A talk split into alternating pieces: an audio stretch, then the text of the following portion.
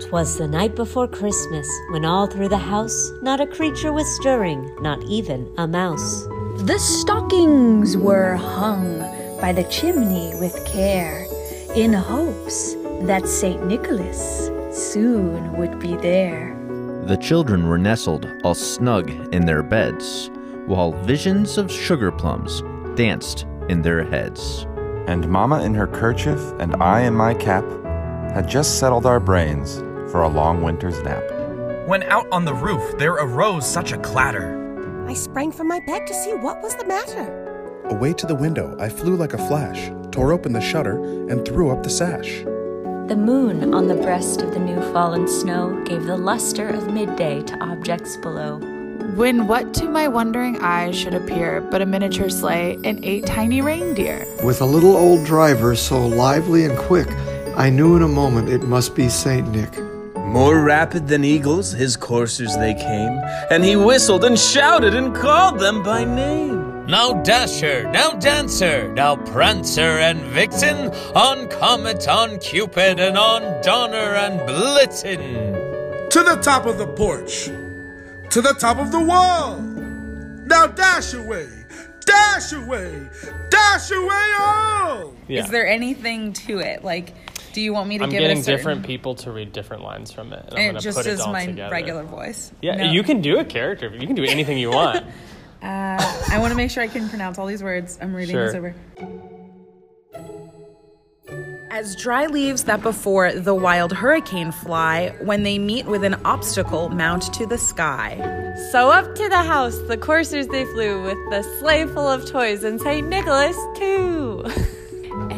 And then in a twinkling, I heard on the roof the prancing and pawing of each little hoof.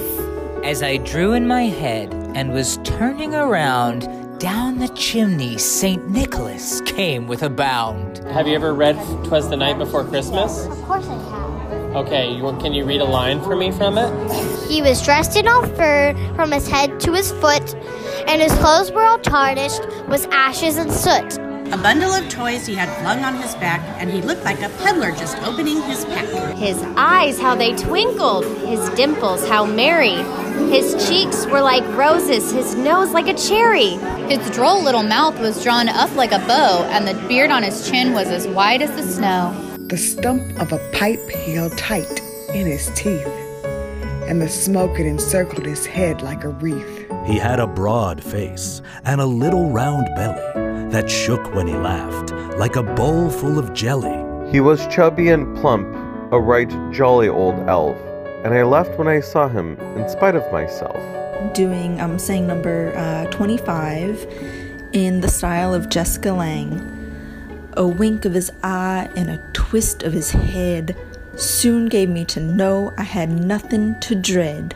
He spoke not a word, but went straight to his work and filled all the stockings, then turned with a jerk. and laying his finger aside of his nose and giving a nod, up the chimney he rose. He sprang to his sleigh, to his team gave a whistle, and away they all flew like the down of a thistle. But I heard him exclaim ere he drove out of sight, Happy Christmas to all, and to all a good night. Thank you for listening to Stories But Shorter. I'm your host, Cassie Jerkins. We hope you enjoyed this winter wonder filled episode. A big thank you to all our amazing friends who lent their voices to make this episode extra fun and special. And a big thank you to my producer, Jeremy Schmidt, for all his hard work on making this entire show so great. And also thank you to our network, Campfire Media.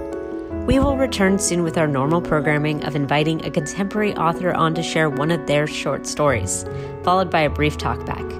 Until then, have a safe and happy holiday with your loved ones, and a very happy 2020.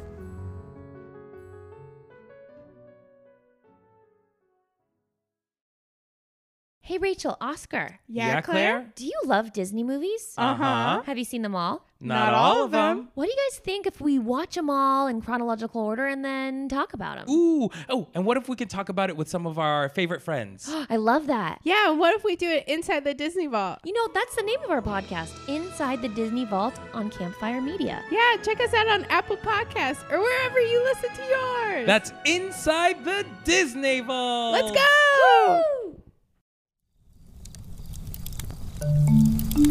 Campfire